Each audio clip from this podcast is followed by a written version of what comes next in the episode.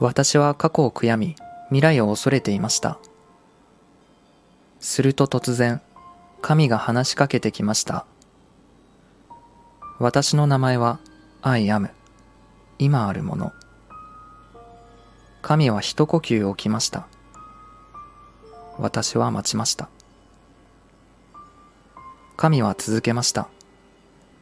過ちと後悔とともに、あなたが過去の中に住むとき、それは辛い。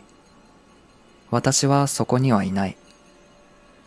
私の名前は愛言わず、かつてあったものではない。